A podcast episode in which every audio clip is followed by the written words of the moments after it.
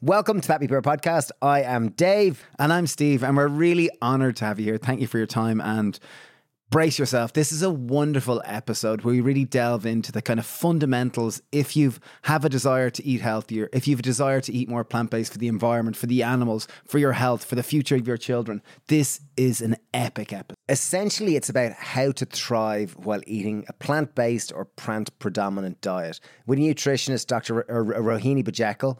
Um, she's amazing. She's a dear friend. We love her dearly. Um, she is co author of a book called Living PCOS Free. She's a trained nutritionist who's a board certified lifestyle medicine professional. Um, and she's she's just a font of knowledge. Both her parents are doctors. And so she's really come from this background. She is super passionate about nutritional science and she's been eating a plant-based diet for more than 20 years. So she's she's got incredible detail and data and And we cover really, really interesting topics such as one how she came to eat a plant-based diet, um, going through a period of her life where she was nutritionally deficient, she was struggling, she was isolated, how to address iron, calcium issues, talking about the optimum diet, talking about supplements. We cover a huge breadth of issues. Uh, but ultimately, it's a wonderful conversation to inspire you to eat more plant based and to live a healthier life. Yeah, yeah, absolutely. So we got to spend time with Rohini. She came over with her mother, the wonderful doctor Nitu Bajekal, who's a senior consultant gynecologist, and we recorded a course called our Happy Menopause course, which we created because we consistently found women saying, I'd love to know more about menopause and have recipes and a food plan to help me with my symptoms of menopause. So we got in touch with uh, Dr. Nitu Bajekal, who's Rohini's mom, and Rohini herself, and we created a course called Happy Menopause Course. It's on our app, and it's all about supporting women at adopting more plant based uh, practices and healthy lifestyle practices that support them and help them thrive and flourish through this period. It's a four week course. If you have any interest in checking out the Happy Menopause course, you'll find full details on our website, thehappypear.ie. Uh, without further ado, we give you the wonderful Rohini Bajekal. Okay, I, I think we got to start at the start because you've got a really nice backstory, like you really do in terms of your journey into plant based, because it's very relatable and it's it's just a lovely story. So I'd love, I'm sure you've told it plenty of times, but I'd love to hear your journey into plant based? Oh, thank you so much. Yeah, so I um I guess really it started when I was kind of a mere teenager. So over 20 years ago when my sister decided that she wasn't going to eat animals anymore. She we'd got a dog at the time, not the dogs we had now, we got a dog. He actually lived till 17.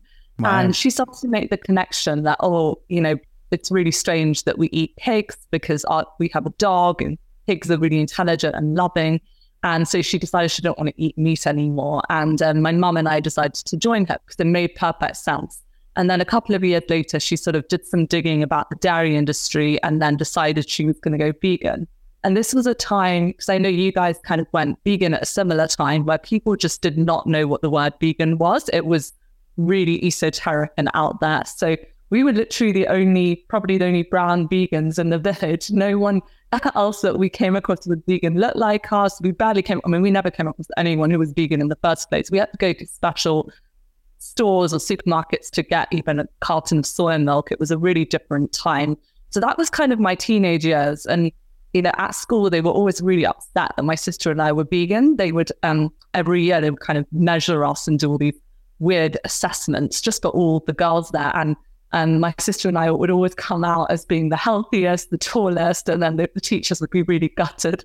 So, um, yeah, there was no kind of growth problems or anything like that. I think there's still that misconception that plant based diets are not healthy for kids. And, but yeah, so I was kind of a bit unhealthy teenager and I grew up eating mostly home cooked food.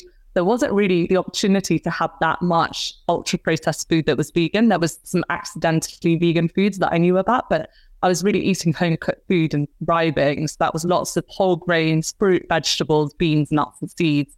And it was only when I got into university that I really started to struggle. And I think so many people can relate to that of leaving home, whether they go to university or not, but leaving home for the first time, not having cooking skills, and then really struggling with that health. So I was still vegan, but I ended up eating kind of a really unbalanced diet. So I was living off of chips, loads of alcohol, and kind of yeah, just anything I could get my hands on that happened to be vegan but was deep fried. So maybe samosas, um, kind of caramel soya lattes, kind of not very nutritious foods. And I really started to struggle with my health. So I firstly noticed that I was gaining some weight, but I was getting a lot of acne all over my face. I was losing chunks of hair, and I got seriously anxious. Wow, this is it. This is early twenties at college. Yeah, so I was 19 maybe at the time, and I really struggled. It was hard to kind of leave my room at university at times. Sometimes I would stay in my bedroom, which was the size of a closet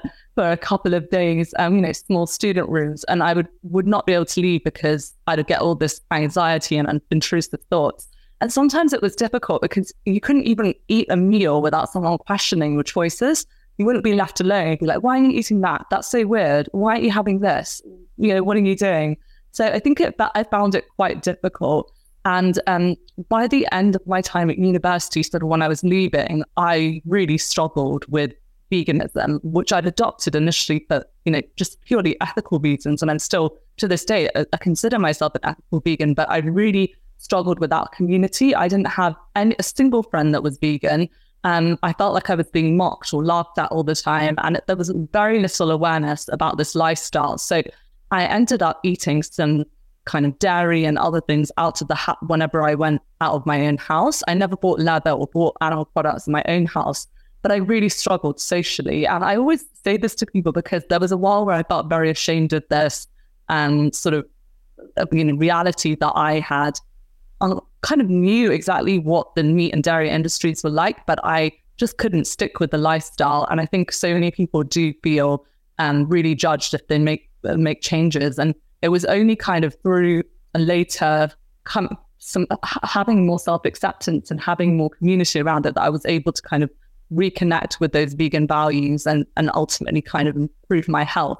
But I think all that self judgment and blame, it was just the, sort of this vicious cycle but I always share that because I think whatever your journey is to going plant based or vegan, it doesn't have to be perfectly linear. I think people assume that it's just going to start and it's going to end. And I think some people who do that are amazing and really strong. But this was also, yeah, very different time, you know, about and 17, 18 years ago. So very, very different world that we were living in. Mm. Wow. And even at university, often university is a time when people are most open to new ideas. They're most, you know, it's a time of experimentation, of rebellion, of, you know, finding your place in the world. And I'm surprised that there weren't more people that were interested in plant based back then, even though when I reflect on my university days 20 years ago, I didn't know a vegetarian, not to mind a vegan but uh, I was maybe was so gutted. I was honestly so gutted because when I went up to uni, they said this was Oxford University. And I thought, okay, there's going to be lots of people who are intellectually curious. They're going to be questioning things and they're not just going to accept things the way they are. My first day there was a hog roast with a giant pig, you know, be just rotating in someone's garden. And then the next day was greyhound racing, two things that I could not take part in whatsoever. And I just thought I don't fit in at all. And and it was really it was really challenging. So you know anyone who's out there who feels like they've made a decision that's different to their immediate circle, their family or their friends or the society that we live in, because obviously unfortunately being vegan or being fully plant based is not the norm.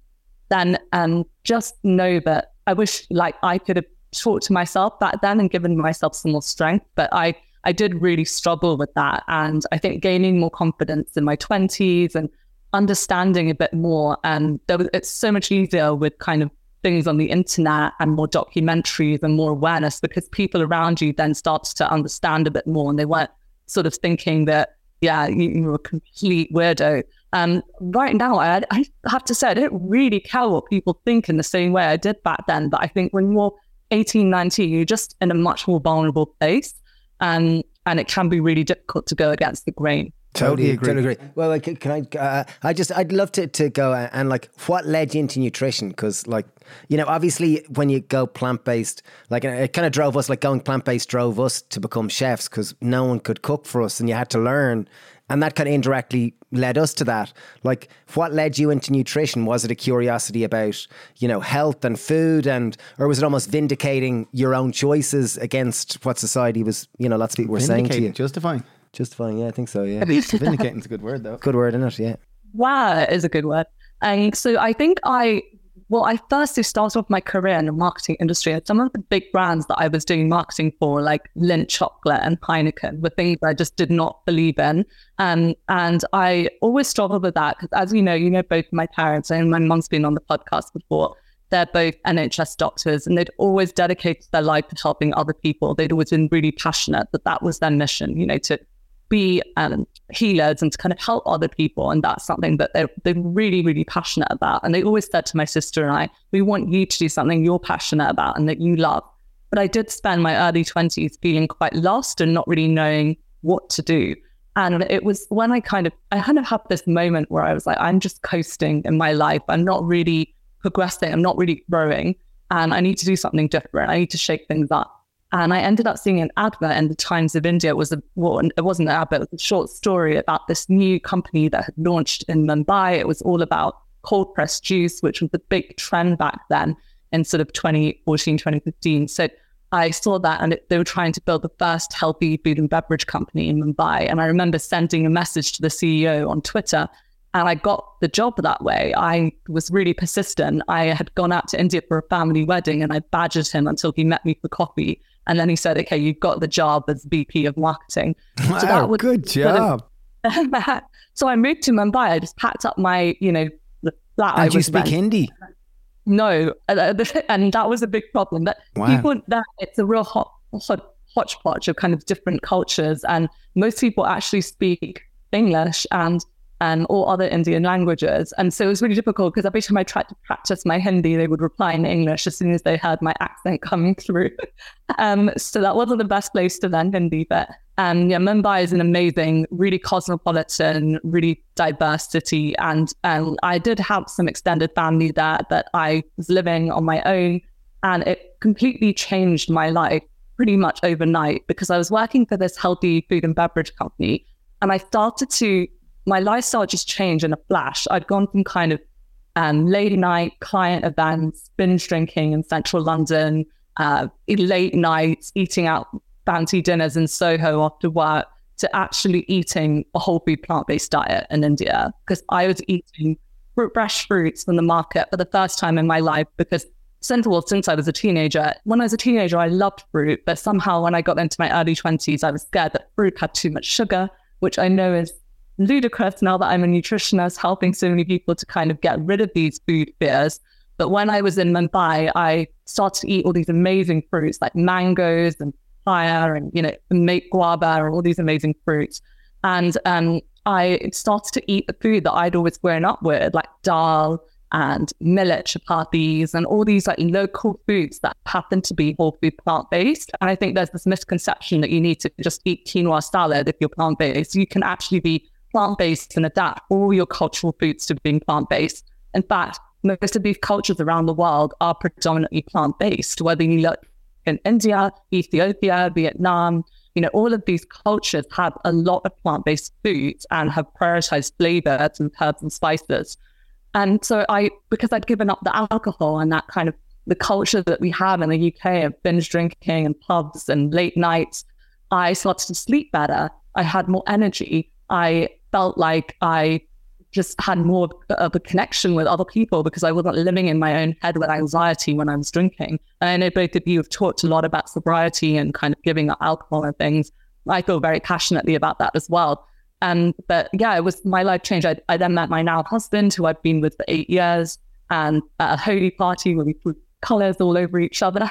so it kind of started this whole new chapter of my life where I a lot of the anxiety that I'd lived with for so long started to wane. I started to really accept myself and return back to those plant based ways of eating and obviously connect with veganism as a kind of an ethical framework as well. And during that time, I started to notice some quite worrying things because I was head of marketing for this F&B brand. I noticed that a lot of people were obsessed with doing juice cleanses where they would just drink nothing but juice for a few days but they were coming to it from a very unhealthy diet. So obviously in India, the traditional diet is really healthy, but people have moved away from that, just like they have in all other parts of the world, pretty much.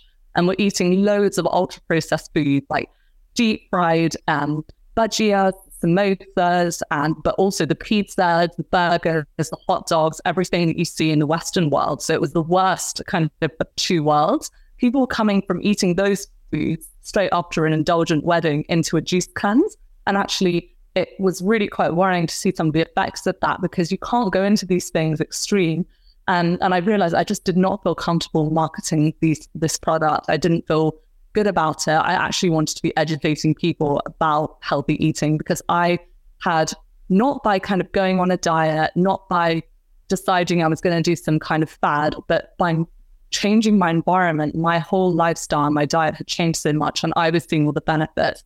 For the first time ever, my periods became regular, my skin cleared up, I had way more energy. I just did not have that anxiety anymore that I, yeah, like I said, was so pervasive throughout my um, kind of early 20s.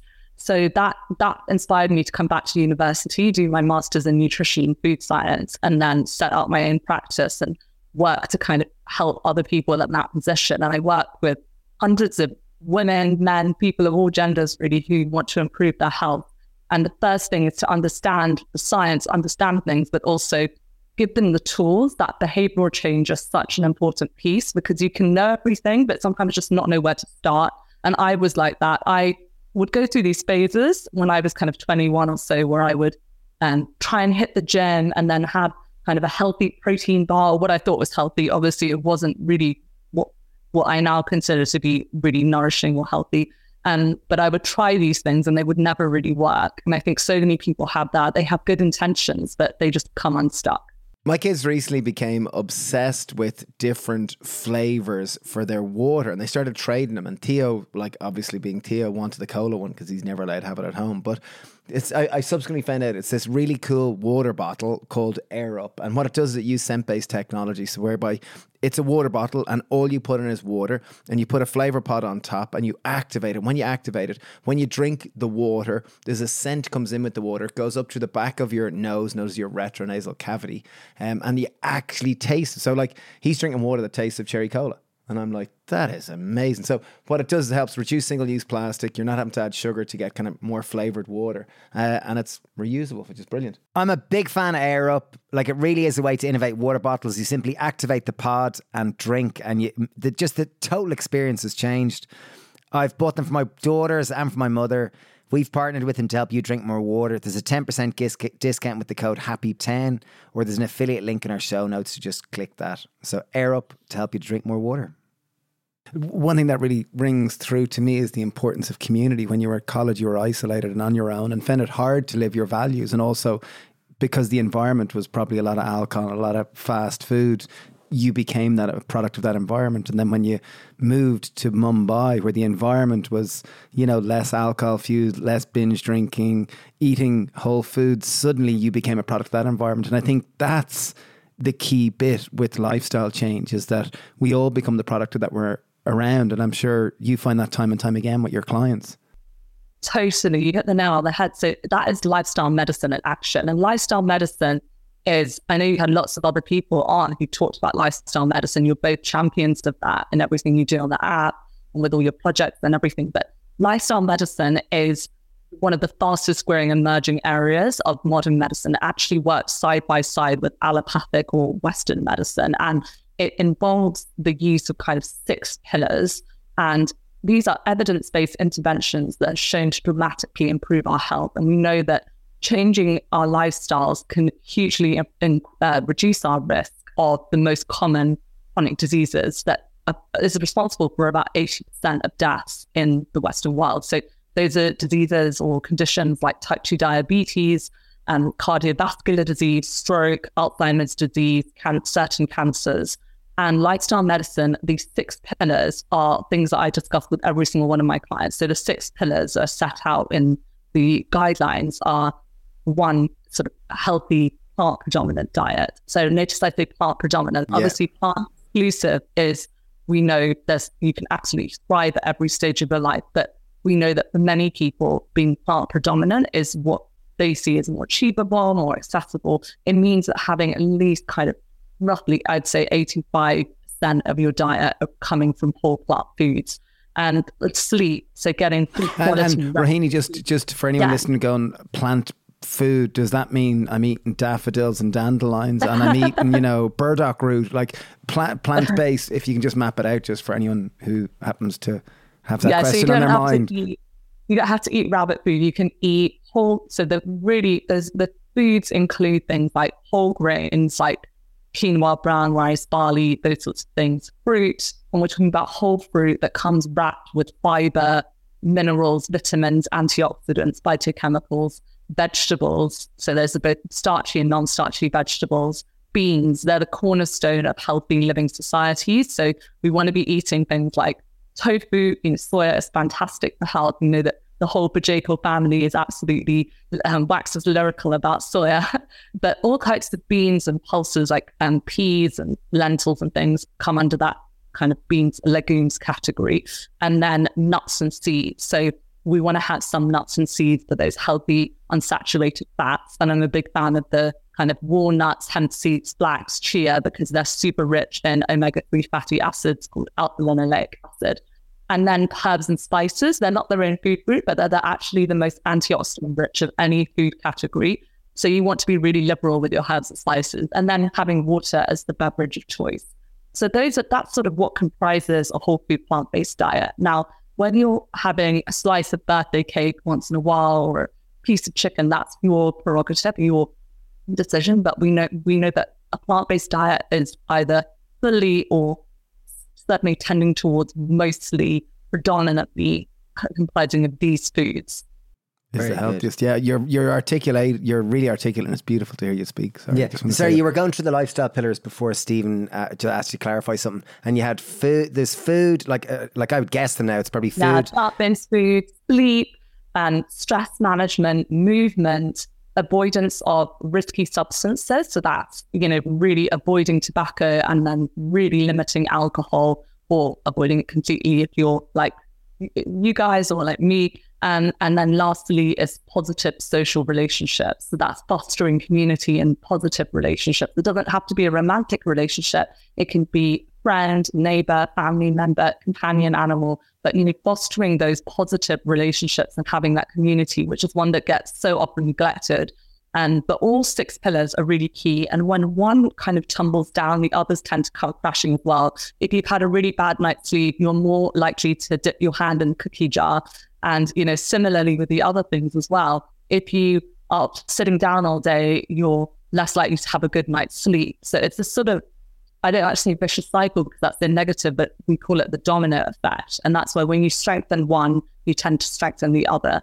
A lot of people tend to go really all in on certain things. And I think I'm guilty of that as a nutritionist. Like I went through phases of going, okay, I'm going to eat really whole food plant based, but then I wasn't necessarily spending as much time with friends and family. And sometimes maybe eating that meal out and having some more processed foods in that meal is actually going to be a chance to connect, to laugh, to be free, to release some mental stress rather than batch cooking every single meal at home. So you've got to, you know, look at the whole picture. And that's something I'm all about, that progress, not perfection.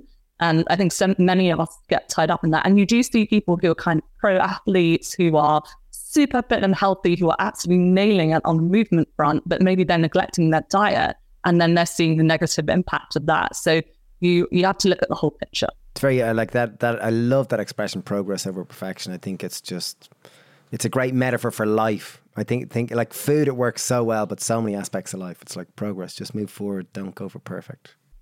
Totally. I think many of us, and you know, I work with a lot of women in particular, we can have this black and white thinking of, okay, I had a slice of cake, might as well eat the whole thing. You know, diet's ruined. It's it's all over for me. Might as well go all in. I think sometimes people have that. They've watched a couple of episodes of TV and it's one episode more than they were planning to, and they'll just finish the whole box set. You know, whereas actually it's and when you uh, uh, kind of improve your relationship with food and generally with yourself, you don't have that sort of black and white negative thinking. And that's actually, that lends to a lot better results. We know that people who are very hard on themselves in that way, that actually leads to kind of lower uptake of these lifestyle interventions. So positive self-esteem and improving that is, is really important. And I think it starts with the way you speak to ourselves because I was very kind to other people, but very hard on myself so I've definitely started to change that kind of inner voice. And I think a lot of people do struggle with that. And when you start to kind of change that, that has a positive effect on not just yourself, but you know, your family, people around you, anyone you come into contact with. that people can be really hard on themselves when it comes to making those lifestyle changes. And it's easier for some than others. I grew up eating a lot of salad, a lot of fruits and vegetables. So I naturally love those foods. For me, my my palate is always gravitating towards those foods. Not all of the time, but you know, I, I enjoy those. I know both of you are very energetic. You've always been really active, but someone else might find that really challenging if they didn't grow up being as active. And so everyone has a pillar that they are stronger at, or pillars that they're stronger at, and other things that they need to be more mindful of. Yeah, very, very true. Um, I'd love to. I'd love to camp into like as you said, like you, you, you help a lot of women with their health, and I'd love to camp and focus a little bit onto that because I think it's it's women's health or people who identify as women. It tends to be more complex than men's health just because there's more hormones and it's a slightly different system, and particularly with menstrual cycles and all this. I'd love to go into that a little bit. Yeah, yeah, yeah. Absolutely. So, so, so, okay. So first place to start, maybe can we start with calcium and bones and then move on to iron because I think those are two that like every woman. It's like it's just really important. I remember hearing that the majority of many women are actually low in iron due to um, menstruation, or many can be. Is that? Yeah, so iron is actually the most common nutritional deficiency globally, and it affects all people of all genders, not just women. That it is the you know the number one nutritional deficiency. So it's something everyone should be aware of. And yes, people who menstruate are at risk. So if you've got really heavy periods, you've got a condition like endometriosis or something where you might have heavier periods, then you do need to get that checked out. If you're not on hormonal birth control or anything like that. So definitely firstly see your gynecologist, someone like my mum, she'll sort you out. Um, but you know, that it's still really key to make sure that you're getting enough iron through your diet. And I actually just wrote a whole kind of fact sheet about iron. And so this is kind of one of my areas that I'm really passionate about. But a lot of people just think, oh, I'll pop an iron supplement and that's fine. But actually, higher doses of iron can be detrimental if you don't need it. The body is very good at regulating this sort of thing. So you want to be really optimizing iron as much as possible through your diet. And there's a lot of just simple hacks that I give my clients. So simple things like make sure that you're having your iron with vitamin C rich foods. So put into um, practice, what does that look like? So oats are a decent source of iron. Combine them with a vitamin C rich food like some kiwi or some berries on top, and that's going to help you get more iron, absorb more iron from the food that you're eating. And things like a lentil dal, put some lemon juice on top or a handful of coriander, which is bursting with vitamin C, so that you get more of the iron from the dal. And if you're feeding little children who might be a little bit fussy, maybe you give them a little bit of orange juice with a meal so that they're getting a little bit more um, and they're improving iron absorption because iron is also really important in the early years of life. It's important and you know at all stages of life, but particularly then. And it's it plays a, it has a variety of different functions in our body, including kind of and yeah, production of healthy red blood cells and our immune function and everything. And another thing is a lot of people drink tea and coffee with meals. That is really not great because those are iron thieves. The tannins, the pigment kind of in tea actually inhibits the absorption of iron. So leave your tea and coffee for a couple of hours outside of a meal. And um, also avoid things like taking calcium supplements with iron supplements because they compete with each other. So you don't want to be doing that. And dark chocolate as well. Dark chocolate don't, and dark chocolate contains a little bit of iron, but you don't want to be having too much um, kind of, yeah, tea, coffee, red wine, all of cocoa, all of that stuff with iron rich or calcium rich meals. That's sort of my my number one tip. Just those simple tips can make a huge difference to people. And then plant-based foods are packed with non-heme iron. So they are it is a little bit less bioavailable than heme iron, which is obviously found in things like red meat. But you can get all the iron you need from plant foods. And some of my favorite sources are whole grains like oats, quinoa, and nuts, especially kind of cashew nuts and and kind of seeds. They're all really rich sources. Dark leafy greens, like low oxalate greens, like your kale and and uh, cooked spinach. They're, those are great sources. And dried fruit as well, like raisins and dates and um, prunes and things like that. So yeah, make sure that you're just eating a variety of foods and beans. Tofu is an amazing source as well, and I love like um, a kind of uh, kidney beans and things like that for getting iron in. So that those are just simple tips for people who are struggling with iron intake. Really, really yeah. good, really good. Uh, I'm wondering there in terms of like, is it like because you know the way like there's heme iron and non heme iron, and heme iron is your animal based foods, and non heme iron is plant based foods, and I wonder like is it like because if you go to the doctor and you're anemic or you're suffering with low iron levels, you'll probably be told to, you, you possibly, depending on who you go to, you, but you're probably quite likely to told to, you know, take an iron supplement and probably up your intake of red meat or, you know, liver or something. Or, like or that type of stuff that's going to have blood. And, you know, that's kind of what we associate in our heads. And I just wonder, like, in terms of your perspective as a nutritionist, um, like plant based versus you know, a herb like an animal bait or a omnivore, um, which which is better iron absorption? Like, is it because like obviously in heme iron, which is the animal based one, you're probably get you know the cost is saturated fat and more cholesterol and you know less fiber, whereas on the non heme iron, you like which tends to be a net better path to to recover from anemia or for iron and for general health as well. So you know what I'm going to say um, well, our body is incredibly clever. That's my answer. So when we do know that when you look at the totality of evidence, vegetarians, well, particularly vegans, actually whole, whole food plant-based eaters or plant-based eaters are no more likely to have iron deficiency than omnivores. However, they tend to have lower ferritin stores. So that also can get measured when you're at your GP, but that has not been shown to translate kind of and uh, higher rates of anemia. So just having lower ferritin stores itself is of course a concern depending on the level. Again, this is not individual medical advice. You need to get that get, get that checked. However, the really interesting thing about all of this is that we know that actually absorption from the very same foods increases uh, when you have like slightly lower ferritin levels. So we know that even, for example, when women are pregnant, they actually absorb more iron from the very same food that they're eating than they did before they were pregnant. And it's the same for kind of vegetarians and vegans. The body kind of adjusts to the increased demand for iron. So eating a variety of these foods, making sure you're concentrating on iron-rich foods at most meals, particularly if you have a history of being kind of lower in iron, is my number one tip.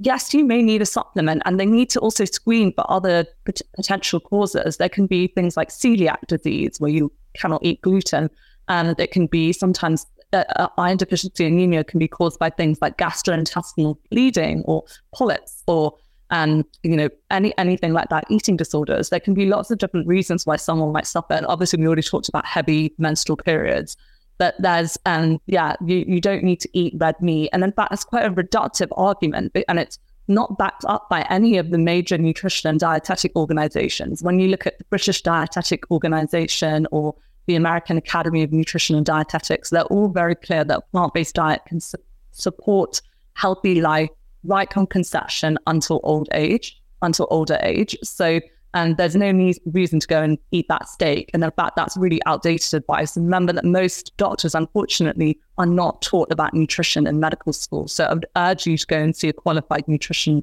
professional. You don't need to give up your plant-based diet if you've been diagnosed with this. And it's not necessarily to just to do with your diet. But yeah, having paying a little bit more attention to those foods can be helpful. I hope that kind of helps. Yeah, it's really interesting. Uh, can I? That. Uh, two other things on the topic of iron. Um, I remember a friend spent time out working in Africa, and she often said that when they were cooking dinner like a stew, they'd put a little bit of an iron bar in the pot to help with iron absorption. I just wonder is there is there any research back in this? And similarly, if cooking, if someone can use a cast iron pot, there's going to be more an iron absorption than not yeah, cooking. That's actually something that you can do in India as well. So you can cook in a cast iron pot. There's this thing called iron fish where you can add that in.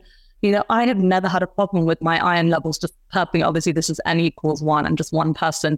But because I do believe kind of focusing on all those other areas, on making sure that your diet is is overall getting those iron rich foods in is really key for most people. Some people, of course, will still have issues, but it's really important to not, you know, lose sight of the fact that food is not, you can't just reduce food to being red meat for iron, cow's milk for calcium, which is so often that reductive view of nutrition, which fails to look at the fact that food comes in a package.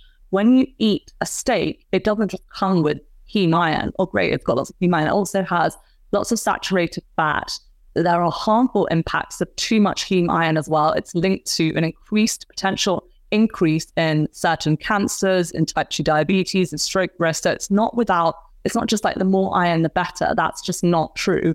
And, and it's not a help, you know, helpful way of looking at things. So you have to understand that, yeah, food is not, can't just be viewed in isolation like that. And that red meat, that red, that steak doesn't have any fiber. Whereas if you were to have instead a bowl of beans, you would be getting unsaturated fats, plant protein, absolutely tons of fiber, you know, probably about 16 grams of fiber in a cup of, of, of black beans. And your, all those other nutrients, the calcium, magnesium, potassium. There's so many other micronutrients that we don't even talk about. Most people don't even realize that there are thousands of micronutrients. We just maybe know calcium, iron, a few that we just talk about, but plant foods are bursting with all of those. And actually, when it comes to things like, say, even bone health, it's not just about calcium, it's a team game. You don't just need the calcium, you need to have adequate vitamin D. You need to be getting enough manganese. You need to be getting enough of these micronutrients that probably fail to get a mention in most conversations. And then there's a symphonic effect, as you said, like when one's Excellent. consuming iron rich foods, if you have vitamin C with it, it, it compounds. And similarly, when one is eating a diverse whole plant based diet, there's huge amount of different nutrients and phytochemicals that many that even science hasn't discovered now that are working in positive ways to benefit one's health. Totally. I will say that anyone who's trying to get pregnant, who is pregnant, I'd recommend that they take prenatal or you know a supplement that contains some iron and usually this gets screened in pregnancy anyway because most people going through pregnancy many people going through pregnancy will have iron deficiency but this is something for your gp to help with and it will it would get picked up but yeah it makes even more it's even more important to eat those iron rich foods at that time. That, that's Amazing. interesting because my wife is 38 weeks pregnant. She's plant based and she um she takes a pregnancy supplement every day. And I wondered, is the calcium and iron? To, you said to kind of take a calcium supplement separate to an iron one. I wonder in a pregnancy supplement, are they both together and does that inhibit absorption? Yeah, so in a supplement, it wouldn't be super high doses. We know that it it can be a problem if there's really you're taking like you know, really high doses of calcium, for example, a thousand milligrams to two thousand milligrams. That's not really the case in a pregnancy supplement, so there's no real issue. But this is more that's more for people taking these really high doses. No one should be taking really high doses of nutritional supplements without speaking to their doctor or a health professional because it's they are not without their risks. Every every week I see someone who is taking who's on about 20 different supplements and they think that, that they're really healthy because you walk into any kind of um, store and you'll see, you know, supplements for healthy skin, the hair and nails, supplements for perimenopause, supplements for PMS. And you think, oh, I've got that. I've got that. I want healthy hair. I want this. So you end up spending all that money in your supplements. And uh, unfortunately, I still see people where they say, I can't really afford this many fruits and vegetables, but they're spending maybe 100, 120 pounds a month on supplements. Wow. And so I get them to pare that back. And in fact, there are supplements that all of us should be considering. And there are nutrients that everyone should be aware of on a plant based diet, the same way that clients of mine who are omnivores, there are nutrients they need to be aware of. You know, if we lived in a plant based society in Ireland and the UK, we would have B12 fortified food, but we don't.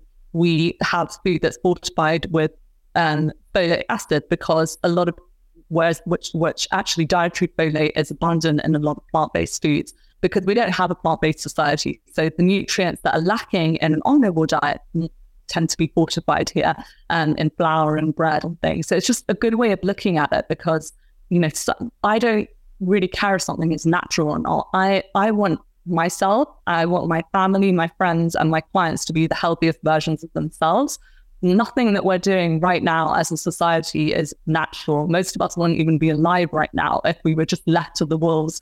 And, you know, we have to make the most of modern medicine, but also be sensible. And I personally don't mind taking a B12 supplement if it's going to help prevent me from going to see my dad with spinal cord damage, because that's what happens when you don't, when you don't take um, B12 and you are at risk of that. You know, not everyone will end up having that kind of um, spinal cord damage, but some people do, and it's very serious. And all of these things can be preventable just from taking simple supplements. The key things on a plant based diet is obviously B12. So, so, so important. And you just need 10 micrograms a day. I recommend slightly more if you're older. I'd, I'd say about 15 micrograms if you're over the age of 55, 60. Um, and vitamin D, everyone in the UK is advised to take vitamin D from September to early April. If you've got darker skin like myself, I take it all year round. If you've got PCOS or something like I do, then or other conditions, then you're advised to take it. If you're living in a larger body, you may need more vitamin D. And um, iodine is another one because iodine, we do not iodize our salt here in the UK. So iodine is something that's worth considering 100, 115 micrograms of potassium iodide. And then selenium, I get that from Brazil nuts. I have one or two Brazil nuts every day. That's a, quick way of getting it. You also can find selenium in some other foods as well, like whole grain oats. And, and you know, I love Irish oats and they have a lot more nutrients than your kind of typical rolled oats. So those pinhead oats, and those are the, the best ones to get. They're really packed with nutrients. Those are really kind of the key nutrients um, that you want to make sure that you're getting enough of. Um, that there's yeah everyone is different some people might need additional things it's just not what worth kind of getting individual advice if you need it you are a font of knowledge like you really, really are. Oh my goodness! Wow, it's incredible. Um, you mentioned earlier about like you know when I was talking about iron and red meat, you mentioned another potential myth which is you know bandied around, which is oh I've got I'm low in calcium. Oh I need lots of milk and like cheese and things. You know that's another myth. Could you talk about calcium and bone health and you know what is your experience with it as a nutritionist and and that it's not just the calcium one takes off and one has to exercise no, no, to, to encourage. I'm just checking I that point. You, I was just You're checking. answering it. yeah. You, you, you guys already know all of this, yeah. and so calcium is there's such an important nutrient, and it's found in kind of the roots of, of plants. So we get it from from plants, and um, obviously most people, if you say to them calcium, they'll think of cow's milk and dairy, whereas we know that comes with lots of other things that we don't necessarily want. You can get calcium in a variety of different plant foods. Some of my favorite sources are things like oranges and white beans, like cannellini beans, greens, particularly bok choy and kale. Those are great sources. And it's that it's also found in things like figs, and almonds and fortified orange juice. But I do recommend every single person who's following a plant based diet should get some calcium fortified foods in. So, for example, tofu or plant milk, like soy milk, is a great source of calcium. In in England, I'm not sure if this is the same in Ireland, but they do not add calcium to organic soy milk and things like that. So I just buy the regular version and um, milk, pea milk, or whatever you're buying. And it it tends to, if it's got calcium in it, it will say it in the ingredients list. And that's because in the UK, the RDA, that means the recommendation is for adults to get about 700 milligrams of calcium in. That is not difficult to do if you're eating enough calories and you're eating a varied diet. But if you eat just um, a third of a pack of tofu, one of, one of these brands, which I do not work with, is called Cauldron Tofu. It's very popular and it's um, organic, it's calcium fortified or calcium set. Just a third of that packet contains uh, over half of your uh, of the recommendation for calcium in a day. So you don't to think about that. I mean, I eat an entire block of tofu. Half a packet is probably like a modest amount for a lot of people. So just having that, it gives you over half. And then think about things like a cup of soy milk will give you about 200 milligrams of calcium. So it quickly adds up to 700 milligrams. Different nutrition and dietetic organizations over the, around the world have different requirements, which does make it confusing. So in the USA, the recommendation is 1,000 milligrams. And it is hard to know why that is because we know that you know, the influence of the dairy lobby is really strong there, and that influences how much calcium they recommend people to get. But we know from the EPIC Oxford study that getting at least 700 milligrams of calcium is advisable, and that below levels below that tended to show a higher risk of fracture. There was also a lot of other factors to consider there, but I would suggest everyone aims for that. That might sound complex, but if you get, um, you know, half half a pack of um, calcium set tofu, a cup of calcium fortified soy milk, and then a variety of other plant foods like greens and the white beans and oranges and things, you're going to be set with your calcium. I do not stress about calcium at all. Um, but that's just something I want to emphasize. When you are breastfeeding, the requirements for calcium do go up a bit because there's such a demand on the body. So you want to be making sure that you're having lots of kind of dried fruit and nut snacks, lots of maybe warm turmeric lattes with soy milk, you know, all of that good stuff in there. And so that's just something I really want to emphasize. But calcium does not equal bone health. Calcium is one important nutrient, but it's not the only important nutrient. And I, as I said, like vitamin D is super important and for bone health. We know that it's not just about the diet, though, it's about the overall lifestyle. So, yes, we want to make sure that you've got adequate nutritional intake from ideally a lot of these whole plant foods. But we know from the EPIC Oxford study that strength training is protective. We know that having an adequate and a, BMI that isn't too low is protective. You know, being very, very underweight or underweight is it actually carries health risks the same way as it does if you're carrying a lot of excess weight. A lot of people don't know that. They think the thinner the better, but that's not the case. You know, you can be lean but carrying a lot of muscle. So that's what we want. We want to, and we really want to kind of influence body composition in a healthy way. So not try to kind of diet down to nothing, but actually strength train, resistance train. And when you build those muscles, that is an incredible sink for glucose. It helps with glucose regulation, so blood sugar regulation. It helps with bone building. It helps with, um, you know, performance. It helps with libido. It helps with um, more energy, longevity, everything. So yeah, definitely. And that's really key in the perimenopause and menopause because we do consistently lose um, muscle mass as we age. After the age of 30, the rate of muscle mass is between 3 to 8%, depending on our lifestyle. So you want to be making sure that you are doing some form of strength training and um, things like, you know, Pilates, lifting weights in the gym, and using a weighted chest vest and kind of weights when you're going for walks. There's lots of different ways that I kind of um, uh, lots of different methods that I talk about with my clients. So that's just something I want to emphasize. But yeah, calcium, you, you can get all the calcium you need from plants. You don't need to go and drink cow's milk. The, that, that's an interesting one because our, our good friend Harold, he'll often motivate us. Like he he has a um, a calisthenic gym in his garden, like it's like an adult playground, and he'll often text us going, um, you know, men after 40 lose lots of muscle mass, and that'll be his text saying gym at six o'clock or whatever. And that'll be his motivation. He'll know that'll be the only way he'll get us up. Is kind of going, oh, okay, right, I'll come, Harold. You know, like it's gas. It's really, you know, it's just using that leverage, that realizing that muscle mass is a reality, whether, whatever your gender is.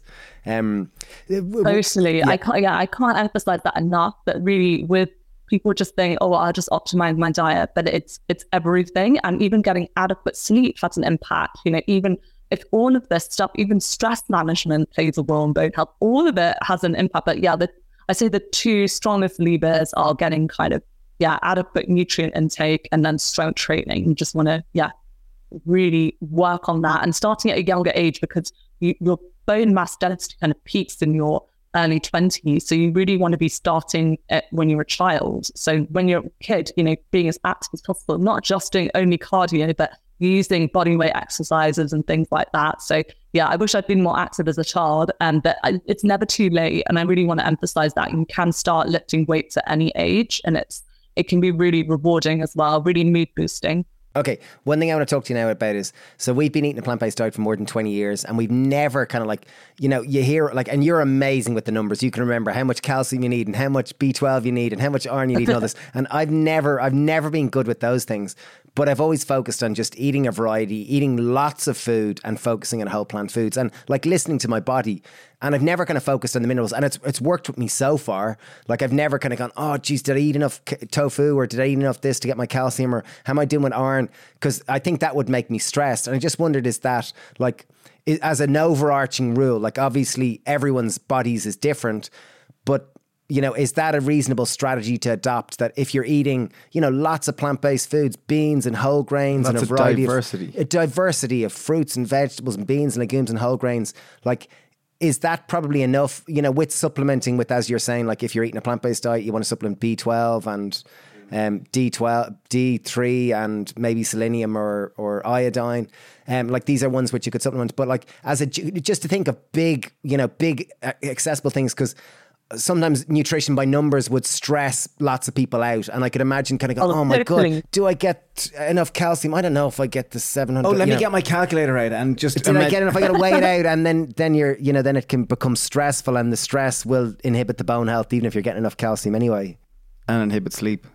Would not agree more. And it's, uh, it, so I, I love science. I read scientific papers every day about nutrition. This is what I do. It's my passion. I it's my job to make sure that I'm up to date with the latest science, the latest research. I work to influence health professionals, and I, one of the organizations that I do outside of my own private practice is called Plant-Based Health Professionals, and I've worked to help you know thousands of people who are GPs, dietitians, nutritionists, nurses improve their understanding of plant-based diet so they can influence the lives of their patients. Because, you know, an average doctor might see 4,000 patients a year. And we know everyone always says, you know, doctor knows best. So that is a really powerful way of influencing change. And I need to lead with the science with them. With my clients, I absolutely do not go into these levels of numbers unless it's something where they've had an issue and they need to be a bit more on top of it. But generally, that's not an intuitive way of eating. It's very stressful. It's not joyful. For me, food has to be joyful. It has to be something that I look forward to. I love my food. And if I'm thinking sitting there with a calculator, as you said, or MyFitnessPal or something, that just takes all the joy away. So you actually do not need to count in that way. It can be helpful when someone's first starting on their journey a bit to understand portions a little bit, like, oh, okay, I should get a cup of soy milk in with my breakfast, maybe a tablespoon of flax, so that they know how to build their meals more or less. Because sometimes when you're just eating out in the UK, they will just take away the meat and you're left with a plate of vegetables. It's getting better now, but it still can be really difficult for people who are coming from their standard meat and two veg diet. They take out the meat, the chicken, or the fish from their plate, and they are left with some veggies or a salad, and it's not filling them up. So they end up going, oh, this vegan lifestyle can't do it, not for me. So it's really important that people understand a little bit about nutrition and with my clients, I always say to them, I you are the expert, you know your body best. I'm here to guide you. But it's very important on this kind of uh, this this journey that you're on to understand more about nutrition because if you don't really understand anything about food, it is difficult to know, okay, just I need to add some more plant protein in here. Just being a bit you can be intuitive while still being aware of a little bit more aware of nutrition. And that's kind of where I think the sweet spot is. And I know both of you kind of practice that as well. Because whilst you're not even thinking about it in that way, because it's second nature to you now after 20 years, when you put a meal together, you'll make maybe a big bean chili, but you'll also have some brown rice with it and maybe a handful of rocket leaves or, you know, um, a handful of parsley or coriander. You're just doing it intuitively. You might squeeze some lemon or lime to make flavors first, but that is going to help you with that iron absorption. Actually, that comes like second nature to you, but to someone else, that's really new to them. So they need to understand a little bit why they're doing it, and that can be motivating. But yeah, if you're eating a variety, a diversity of whole plant foods, mostly whole plant food, there's some wiggle room, you know. And I don't think everything needs to be 100% whole plant foods. There is there is room for fun foods, for, for meals out, for um, you know, the slice of cake that you want or whatever. It doesn't have to be all or nothing. That's just not a healthy. I don't like that that all or nothing approach. And there's there's no nutritional paper that says you need to do something 100% ever. So that's yeah, that's not the kind of way that I practice. But I totally agree with you. Um, and I don't want anyone to be listening to this and getting worried, thinking, "Oh no, am I getting enough?" It, it's just making a simple swap. Maybe you've been buying a plant-based milk that doesn't have any calcium added to it. Maybe you can just make that switch next time. Or if you're currently having breakfast cereal every morning, maybe you can make the switch to pinhead oats. You know, it's just those little swaps for people make it a lot easier. So I do give those practical tips because sometimes people don't know where to start and they, they think they're eating a really healthy diet. They come to me and they go, yeah, I'm really, I have a salmon salad for lunch. You know, I had a Greek yogurt for breakfast. Um, and then I say to them, where's the fiber? Where's, you know, where's the diversity of plants? So sometimes people don't necessarily know what is healthy and what's not as healthy. Very, very true. Um, I'd love to. Ah, no, okay. I, I, get one that I'm excited about. Um, so we have a farm, and having had a veg shop for close to 20 years now, I've seen a huge variety of different produce. Say, for example, spinach imported from Italy in winter, grown non organically in soil that's been sprayed, with fertilizer, pesticides, herbicides, is quite different to spinach grown in season in soil that has been focused on having a broad spectrum diversity of microorganisms. So it's it's had to you know, fight and resist and develop these phytochemicals so, so that it's rich and it's rich in nutrients. And, and I just wonder on that topic, like, you know, food often is reduced to kale. It's just kale. But like kale grown in season, grown locally, grown in healthy soil is very different to kale sprayed with X, Y, Z in thing. And I know I'm getting down to more, more, you know, microscopic level of health, but I wonder if you could uh, talk briefly about organic versus non-organic and the importance of not only the your food, but it's the quality of the environment that your food is produced in. I, you know, I totally agree. I wish, you know, we all had access to that, like your amazing farm and these kinds of vegetables and fruits. And I think I really urge people if they can, you know, get involved with local community veg box schemes or other things like that. There's a great one in London by Hackney Farms. You know, there are things like that that you can support. And I think um, the way that we pr- produce food, how we eat, these are all just as important as the actual food itself. And nutrient quality can be heavily compromised by shipping, and um, shipping times, flying them over, freezing them first. There's lots of different things like that that have to be in, like come into consideration. I will say, however, that sometimes I see people get so stressed about these things and they get so upset because they can't afford organic food. Obviously, we're in a cost of living crisis in the UK, and I wish organic fruits and vegetables, I wish all plant based food was the cheapest food because it should be. We shouldn't be subsidizing meat and dairy in the UK. We should be having fruits and vegetables that everyone, everyone should be able to access a healthy, nutritious diet. And there are lots of socioeconomic barriers to being able to afford this or even access this information that you're talking about. A lot of people aren't even aware of some of these things. Um, so I wish that that was the case, firstly.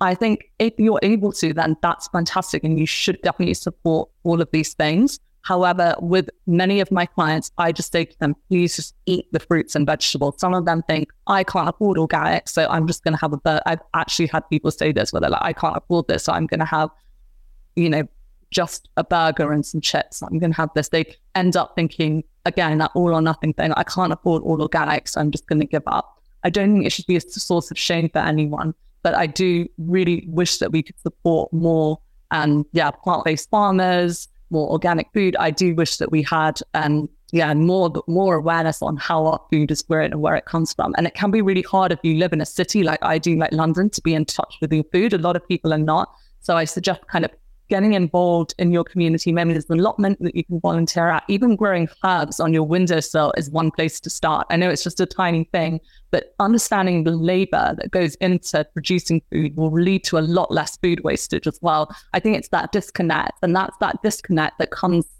into the reason why so many people don't question the meat, the dairy, the foods that come on their plate, and obviously ultra processed food and is responsible 56.8% of the food that we eat in the UK is ultra processed food. Wow. And it's really st- staggering. Less than one in five children eats um, uh, five fruits and vegetables a day. So it's a pretty dire situation. And yeah, only less than one in 10 adults in the UK meets the fiber recommendation, which is a mere 30 grams a day. I think I get about 60, 70 grams of fiber a day. So even half of good that. overachieving, Rohini. Good overachieving. yeah, good. They're I amazing really stats. I'm coming out with all these uh, when, you numbers. say, when you say those stats again, that was fifty six point eight percent of of of, Of the average calories. person in the Calorie UK is ultra processed food. Yeah. And then what did you say about fiber? Does- One in ten, one in ten is Less just than one in 10 getting there. adults. Yeah, the average fiber intake in the UK, I think, is about 17 grams, Yeah. the average fiber intake. I mean, I you can hit that in a plant based breakfast without even really trying. You know, in a bowl of oats with a tablespoon of flax and some raspberries. I mean, raspberries are the most fiber rich fruit, by the way. Wow, Um, are they? You can hit that. So I think it's it's it's disastrous. We know that these poor dietary risk factors are responsible for 31% of early death in in um, Western Europe. So 31% of premature death is due to these dietary risk factors, inadequate fruit intake, inadequate vegetable intake. So yeah, that's that's almost one in three deaths could be prevented by changing our diets. That is absolutely staggering, and not to mention the impact on the environment. You already talked about kind of your your um, all the work that you're doing around kind of organic fruit and vegetable farming and something you're really passionate about is eating more local and seasonal. Well, you know, we know that animal agriculture is, is responsible for 14.5% of all greenhouse gas emissions. And again, it's that's just the tip of the iceberg, so to speak. It's it, the the impact is way more wide ranging, wide ranging than that, um, and it has a detrimental aspect on the detrimental impact on every aspect of our food environment and of our general environment. So I think um, for people who would like to know more about that, then we know that, you know, a 2016 study by Oxford University showed that the single most impactful thing an individual can do is to re- remove um, meat and dairy from their diet. Now, I don't want that to be all about the onus on the individual. I do a lot to try to encourage that system change. I do believe in stopping government subsidies the meat and dairy and, you know, encouraging more um, awareness about the food and where it comes from, making sure fruits and vegetables are more accessible. I've done, I've been part of a campaign to get plant-based milks into schools, uh, changing hospital food and getting bacon off the menu. So I'm really passionate about all of those areas, but I do think as individuals, many people want to know where they can make change. And this is definitely one thing you can do. Even just switching out as, as little as, you know, a few servings a week of your animal-based foods for plant protein and working from there. Amazing. Yeah, it's a brilliant. Can I ask one final question? And I'll make sure. it kind of quick. It was really in terms of so okay, so as an individual, ch- adopting a plant based or plant predominant diet is great for the personal health. It's great for the planetary health. It's great for the animals as well. You know, there's lots of benefits to it. What could you give a few quick tips to anyone listening? Going, okay, I'm game for this it comes down to behavioral change because the environment, as you said, you know, 58.6%. 56 point something. Uh, 56.8% of the average person's diet in the UK and probably in a lot of European countries and is US countries is ultra processed food. So the environment is set up for us to eat more junk food. As an individual, what are some behavioral changes we can do or that you recommend to your patients on a, on a weekly, daily basis that you find are quite effective for someone to eat more plants? Oh, that's such a you know such a great tip. I, I'd say firstly, really figure out your why. If you don't know why you're doing something, it's impossible to make it stick. So it might be for your health. Maybe you also maybe you also have polycystic ovary syndrome like me, or you have diabetes, or you have um, you know a family history of something. That's really motivating for you. But also trying to motivate out of a place of positivity. So maybe you want to have more energy to play with your dog or take that hike or achieve other goals rather than just making it about an aesthetic goal. So I'd say firstly know your why. And a lot of people are motivated by environmental reasons, animal welfare reasons, all of these things are really key. Um, and then start slow, kind of uh, I'd say go low and start slow. So start with simple changes. Some people can dive right in, and that is amazing. But for most of us, it's just swapping out things that we already like. So if you already have you know, um, a cow's milk in your breakfast and swap to soy milk. And maybe instead of having a breakfast cereal, go for those pinhead oats or a tofu scramble with avocado rather than your um, scrambled eggs. So just swapping things out. And if you love it, uh, chicken fajitas, try bean fajitas. And obviously, there are so many recipes online. I share loads of recipes on my website. Obviously, Happy Pear, your app, or your cookbooks. And, and you guys have loads of free recipes as well for people who can't, who don't want to spend or can't afford it. And I think just, yeah, make the most of everything that's out there. Look for meals that you already enjoy as well. Maybe you have some kind of comfort foods that you love, like spaghetti bolognese or um, the, the cultural foods that you love. You can find plant based versions of those and get into cooking. I think it's the number one skill that everyone should know, regardless of their gender. And again, there's so many barriers to that. I do a lot of volunteer work with an organization called Made in Hackney, which is trying to kind of cool. cookery skills and things. So just getting more into cooking, maybe get your friends over instead of going out for a meal, invite your friend over. Maybe they bring the ingredients and you cook food while they chat and lay the table. You know, those sorts of things can really help. And just those simple swaps instead of buying kind of a shop or apple crumble, maybe stew some fruit and do a simple oat topping. Instead of having biscuits with your tea in the afternoon, have a handful of nuts. And instead of buying kind of shop bought sauces or ready meals, then batch cook in larger amounts and freeze some or refrigerate some. And don't buy things with loads of added sweeteners and sugars because your palate really does get affected by that. And kind of a simple thing that you can do is just chop up some fruit or chop up a date and add that to yogurt, like plant-based yogurt, rather than buying the flavored versions. Um, those tips can be really, really handy, but it's that it was sport for choice with the number of recipes that are out there. If you feel a bit kind of despondent because you were someone that you loved a steak or you loved chicken parmigiano or whatever it is, and then go for foods that are totally out of your culture. And I know you both love Indian food, you love food from all over the world.